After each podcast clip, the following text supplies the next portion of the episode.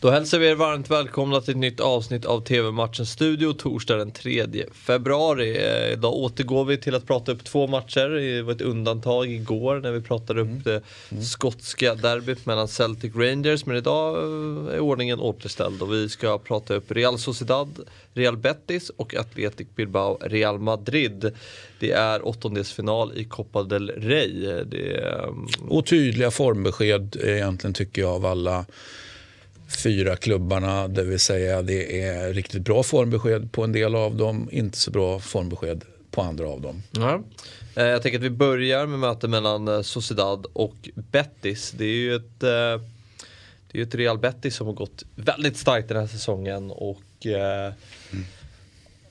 Sociedad har ju, inledde ju säsongen väldigt eh, bra, var med i toppen och man tänkte så här hur, hur långt kan de här gå? Men nu har man, man har ju dippat lite men ligger ändå och jagar Champions League-plats, eh, sjätte plats, 34 poäng. De ligger väl enligt plan ja. där man egentligen tänker sig att de ska ligga om de har inte bara en normalutfall utan, utan kanske till och med ändå gör en bra prestation. Det vill säga den initiala prestationen var i alla fall poängmässigt en överprestation. Mm. Det var vi ju överens om då.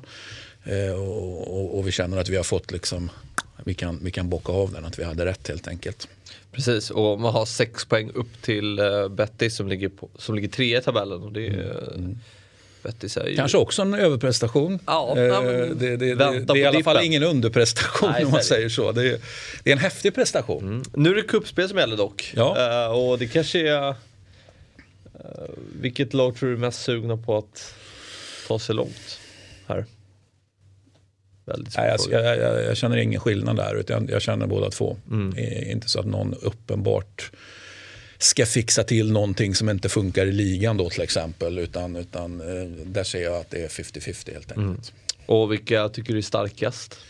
Ja, jag tycker att Bettis har en, en, en, eh, en, starkare form helt enkelt. Men, men nu är det ju bortamatch det, med allt vad det innebär man ska åka upp till basken. Vi brukar alltid prata om att det oavsett vilket klubb man ställs emot i basken så är det alltid jobbigt att åka till basken och mm. spela fotboll.